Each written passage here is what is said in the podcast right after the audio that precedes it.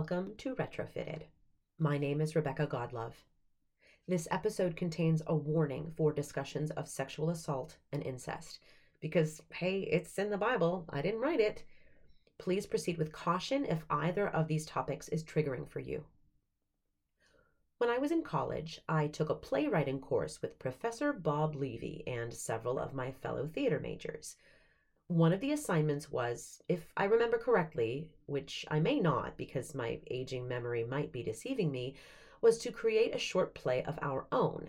Now, I don't recall the exact requirements, the length or theme or anything like that, but I do remember that I wrote a short musical because I'm a little bit extra. And I wrapped the whole story around about 6 songs by the band Queen. Again, because I'm extra. I mean, it wasn't good or anything. I literally don't even remember the plot. It was probably something like Flash Gordon or some corny, campy, sci-fi fantasy thing. I mean, parody is still my preferred form of theatrical expression, but I hope I have improved since then. The point, though, is not my nascent playwriting skills. The point is that I was in the thralls of something else kind of new in my life. I had just discovered that there was so much Queen beyond Bohemian Rhapsody, and I wanted to explore it. And for the record, the musical We Will Rock You, featuring, of course, songs by Queen, had only just been released in London at the time of my ridiculous skit, and I didn't know about it until halfway through the writing process, so I was convinced I was onto something completely original at the time. We've all made mistakes. According to the scathing reviews of We Will Rock You, however, at least the critics' reviews, there is a chance that my shoddy little one act might have been better received, so I'm going to hold on to that fantasy. I have been a fan at some point in my life of many different kinds of music. Classical, pop, country, R&B, oldies. Yeah, I understand that list is still pretty Eurocentric. I'm working on expanding my Amazon playlist, so if you do have any types of music or musicians you do recommend, please send me an email or a comment on the website. I get excited to celebrate different forms of art, so you just might make my day. Anyway, all that to say that after the hundreds of different kinds of singers that I've heard, I am still convinced that there has never been, at least not in living memory, a voice like Freddie Mercury's. His singing range was just over 3 octaves, where the average range for a trained male singer is just above 2 octaves, maybe. So even without looking at anything else in his life, Mercury was set apart. He was also a prolific songwriter who used vastly different styles from album to album, and even from song to song on a single album. And he was a refugee. In 1946, he was born Farrokh Balsara in Zanzibar, which is an island in the Indian Ocean. I'm only telling you this because I didn't actually know myself, so now we both know. Zanzibar was, at the time of Mercury's birth, under the rule of Great Britain, but today it is a part of the country of Tanzania. Mercury spent his early years in India, but his family fled to Great Britain in 1964 to avoid revolutionary violence and genocide. Had they not escaped when they did, the world most likely would never have experienced the innovative, expressive, brilliant glam rock band known as Queen. One of the things I love about this group is that despite the gossip and endless rumors, many still unconfirmed, about Mercury's sexuality, vices, and quirks, is that there are plenty of songs in their catalog that are not about sex or partying, unlike the suggestive and outright explicit music of a lot of their hairband contemporaries. The lyrics in songs like My Life Has Been Saved, The Miracle, and The Show Must Go On are introspective and borderline spiritual, which gives them big points in my book. Because of the unbelievable variety in their body of work, I could practically have chosen a song at random and found someone in the Bible to connect it to. The one I did choose, though, reached number 3 on the British singles charts and was never actually performed live until after Freddie Mercury's tragic passing in 1991. However, a music video was recorded on a soundstage with Mercury, and from the energy and electricity with which he performs, You could never possibly imagine that he was a man dying of AIDS. I Want It All, released in 1989, was written by Brian May and inspired by his second wife, Anita Dobson, who was said to be a driven and very ambitious woman. May also sang backing vocals for Mercury on the track. I Want It All is a powerful anthem of rebellion, youthful confidence, and social unrest. It's pretty heavy. While there are actually several characters in the Bible to whom this song might apply, there is a particular young man in the Old Testament who reflects the potentially disastrous combination of the themes reflected in this song. His story is one of deception, arrogance, and family dysfunction.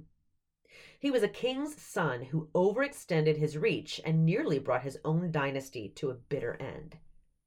His name was Absalom. Absalom was the third son of King David. His mother was one of David's wives, a woman named Maacah. Now, because of the polygamy practiced during parts of ancient Israelite history, Absalom's family tree is pretty twisted. It's almost as confusing as Herod's lineage, which we discussed in the last episode. So I will try to condense this, not because his family tree is not only important to the story, but it's actually the crux of it. Everything rests on his father, his brothers, and one beloved sister. Okay, here we go. King David, of David and Goliath fame, married at least 8 wives and several concubines. Most are not named, but we did discuss one of his wives, Abigail, in this season's first episode. Now, I am not exactly sure what childcare would have looked like in a royal household in ancient Israel, but I did learn while researching for this episode that the wives of kings of Israel were never given the title of queen. Now, Esther, who won a beauty contest to become queen, got married to the king of Persia, not Israel or Judah. Therefore, she was rightly named a queen. But in Israel, instead, the role of a queen mother is observed, with said mother playing a visible role at court, often serving as a counselor or advisor to her royal son. Primogeniture, or the passing of wealth, titles, land, and property to one's firstborn, usually a son, was not in place at the time of Absalom's birth. Therefore, the chances of Absalom being the third-born son of a royal wife inheriting the kingdom were not as slim as one might think. The book of 2 Samuel gives us some insight into the political intrigue bubbling under the surface of David's court. It also shares with us some unsavory and downright cruel actions taken by those trusted and loved by King David. First, his sons. 2 Samuel 13 tells us the story of Amnon, Tamar, and Absalom. All 3 shared the same father, David, but Amnon had a different mother. Amnon, David's eldest son, had fallen hard for Tamar, for she was very beautiful. The Bible even describes him as a kind of lovesick over her in verse 2. Amnon and his cousin Yonadab come up with a plan for Amnon to have his way with Tamar. Amnon was to fake an illness and ask his father David to command Tamar to go see him to cook a meal for him. When David agrees, and Tamar obediently does so, Amnon gets her alone and corners her. Terrified, Tamar appeals to his sense of pride, reminding him that such things, rape and incest, were not to be done, and that once his actions were discovered, for surely they would be, he would be considered a great fool. She even begs him to talk to the king, who she was certain would make an exception to the laws and allow Amnon to take her as his wife.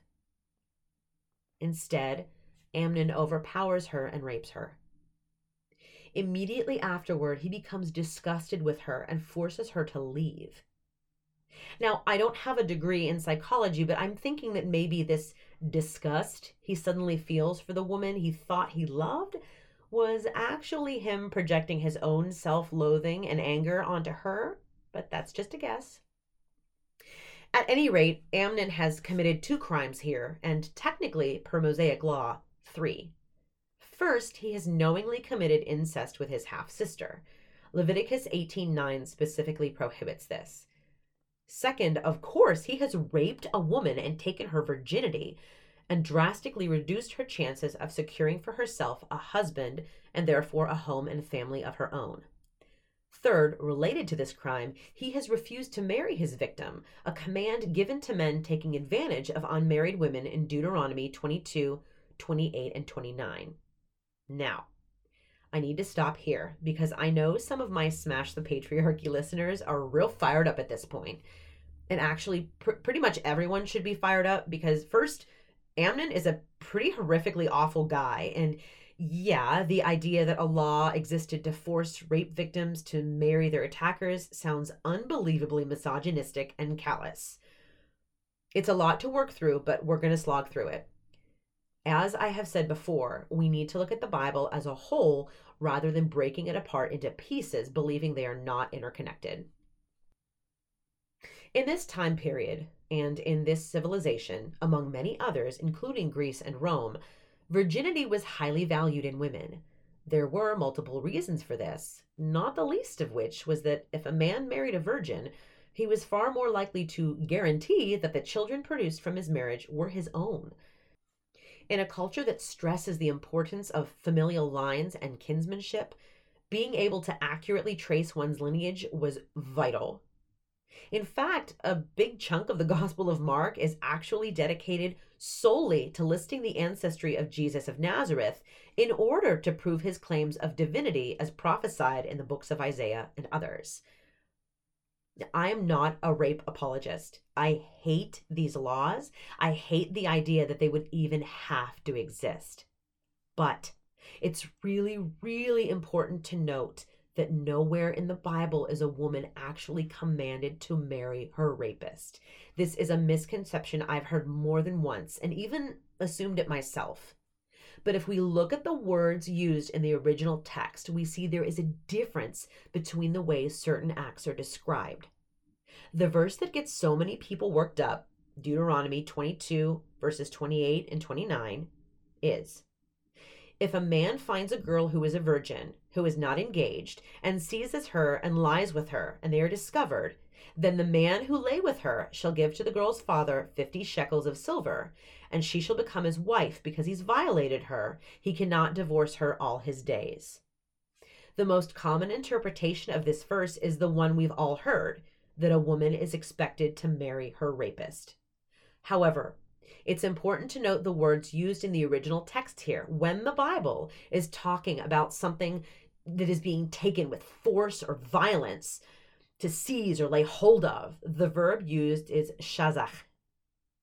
In the verse above, the word used for the act is matzah, which means to encounter or to attain. It does not denote violence in the way that chazak does. In fact, the word matzah is the one used when the Bible mentions finding God after seeking him wholeheartedly. This does not sound like assault. It is more like discovery. Ultimately, the implication in the verse that everyone loves to hate is that if a man encounters an unmarried woman and either they have consensual sex or he seduces her, he's not allowed to abandon her afterward. Also, Exodus 22, verses 16 and 17 adds that a victim's father is under no obligation to force the marriage, but the violator still must provide monetary compensation to the woman's family. It was a law put in place not to shame or punish women, but to discourage men from taking advantage of unmarried women. In other laws regarding rape, the rapist is punished with death. For example, Deuteronomy 22, verses 25 through 27 states that a man who forces a virgin to lie with him will be killed, but the woman is to suffer no penalty whatsoever. I know it's still irritating to many of us to know that so many ancient and modern cultures place more value on a woman's virginity than anything else about her. That's not something that I can change. But hopefully looking at this verse in the context which is correct can help you understand that God never created a law that would force a woman to marry her rapist. That was a heck of a rabbit hole, but it had to be discussed sooner or later, And in talking about the cruelty of Amnon, it seems appropriate. And so with that, we head back to David's family and 2 Samuel 13. Tamar has been assaulted and humiliated. Then upon that, even further insulted by Amnon. When her full brother Absalom encounters her crying, he's already heard of the attack and he asks her to confirm it. He then takes her into his house and under his protection, but the scriptures still describe her as desolate in verse 20. Desolate can mean joyless, separated, deserted, or unable to be comforted. Tamar's virginity was taken, but so too was her future. She could not be married off without her purity, especially as a king's daughter. Amnon had taken away any dreams that she may have had of becoming a wife or mother. Since we can assume that she was a fairly young woman at the time of the attack, this is particularly heartbreaking. She could have had years of happiness or peace ahead of her, the joy of motherhood, or even welcoming her grandchildren someday. But all of that was stolen. But Absalom was planning on more than simply welcoming Tamar into his guest room. He said nothing to Amnon, but in that silence, he was seething with fury and hatred, outraged that his half-brother would even dream of doing something so terribly wrong. Like a spider, Absalom was carefully crafting a web to ensnare the king's firstborn son, which we will discuss in the next episode. Thank you for joining me today. If you like the show, please consider leaving a 5-star review on whichever platform you use to listen. And I'd love to hear from you. I can be reached at retrofittedpodcast@gmail.com, and also my brand new website at retrofittedpodcast.com, where you can download and listen to all episodes of the show, as well as check out my latest blog posts. Last but not least, if you are considering financially supporting the podcast and its associated endeavors for as little as just $3 a month, please visit patreon.com/Rebecca Godlove. As always, be wise and be well.